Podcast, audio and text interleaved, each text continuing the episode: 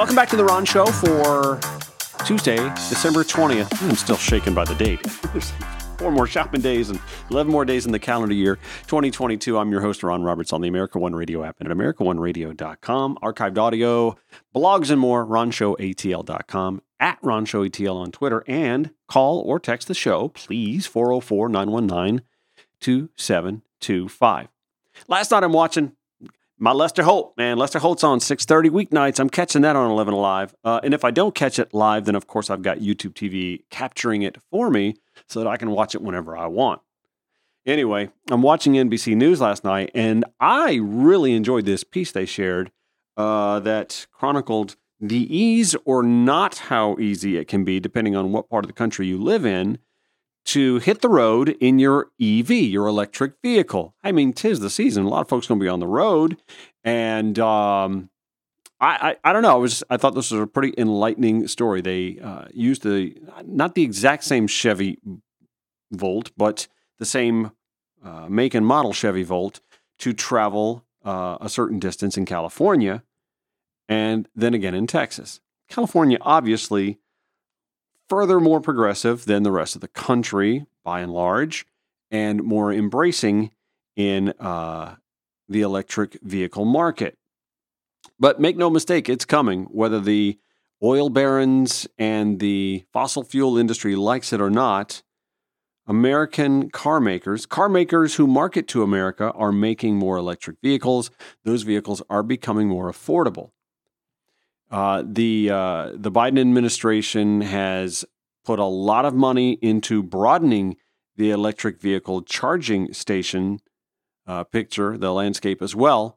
So we'll be looking to see a lot more of that. But in the here and now, it was a fascinating look. I'm going to share that story uh, on our social media, uh, and I'll even put it in today's blog notes as well. Fascinating feature done on N B C News last night that showed how easy it is, or not easy, to travel uh, a distance in California versus in Texas. And I thought I'd look it up today to see, all right, let's see how this E V charging situation is uh, for those of us who like to travel the state of Georgia. Now, you know, if I'm going to visit uh, family in the Augusta area, say I had an E V. I don't, because I just bought a brand new Mazda in twenty nineteen. It was not a hybrid or electric vehicle in any way, shape, form, or fashion, but it's um, fuel efficient, pretty fuel efficient. But if I had an E V and I were leaving Atlanta, uh, I'm going to zoom in on this map, by the way, that you can find at a f d c dot energy dot gov, a f d c dot energy dot gov. If I'm leaving Old Fourth Ward, Atlanta, I've got uh, a handful of charging stations all along I twenty. Uh, that lead me out of town.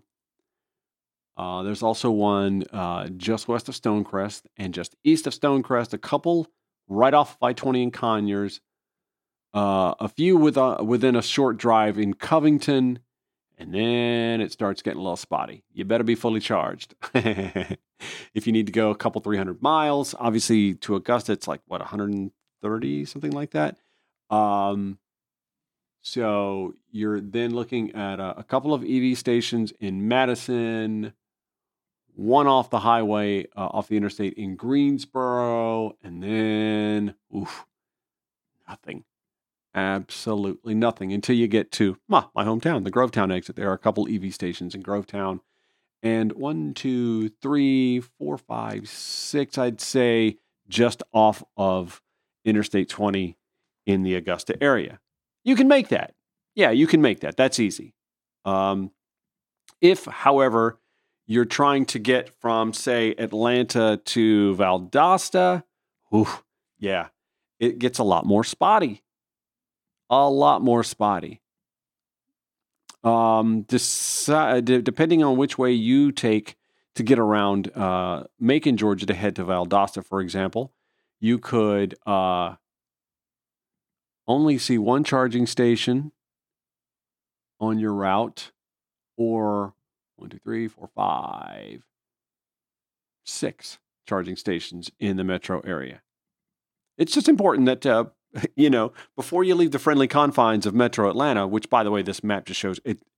The map looks like a, a plate of green peas, and there's a lot of peas, a lot of green peas over Metro Atlanta and even dotting the interstates. But when you leave Atlanta, those rogue peas that swim over into the gravy near your mashed potato, the rest of the state is mashed potatoes is what I'm saying, with just a handful of green peas. That's what I'm, that's what I'm saying. I'm going to, uh, I'll, I'll share this interactive map with you as well so that you can see that. I'm not saying anything that those of you who drive E Vs don't already know, that you better be fully charged before you leave Metro Atlanta.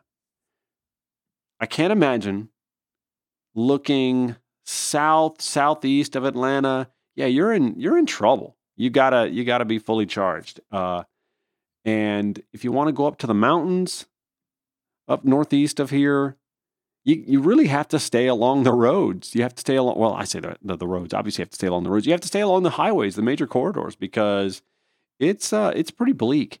And it's even worse if, say, you want to, I don't know, drive to Mississippi. I don't recommend it, honestly, in an E V, because uh, outside of southern Mississippi, where you're along I ten, it's ugh, it's not good. Even Texas, you know, Texas is a big state. The northern and western panhandles, again, if you're not along the interstate, whew, it's bleak, pretty bleak. I love interactive maps. This is a really good one. I'll, I'll share that in the show notes today on the blog at ron show a t l dot com. Okay, that'll wrap the show for today. Tomorrow, Donnie Edwards with Hunger Has No Religion will join us to talk about homelessness and hunger.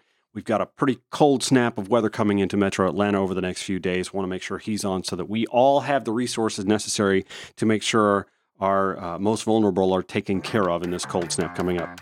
Back tomorrow, five to six on America One Radio. See you then.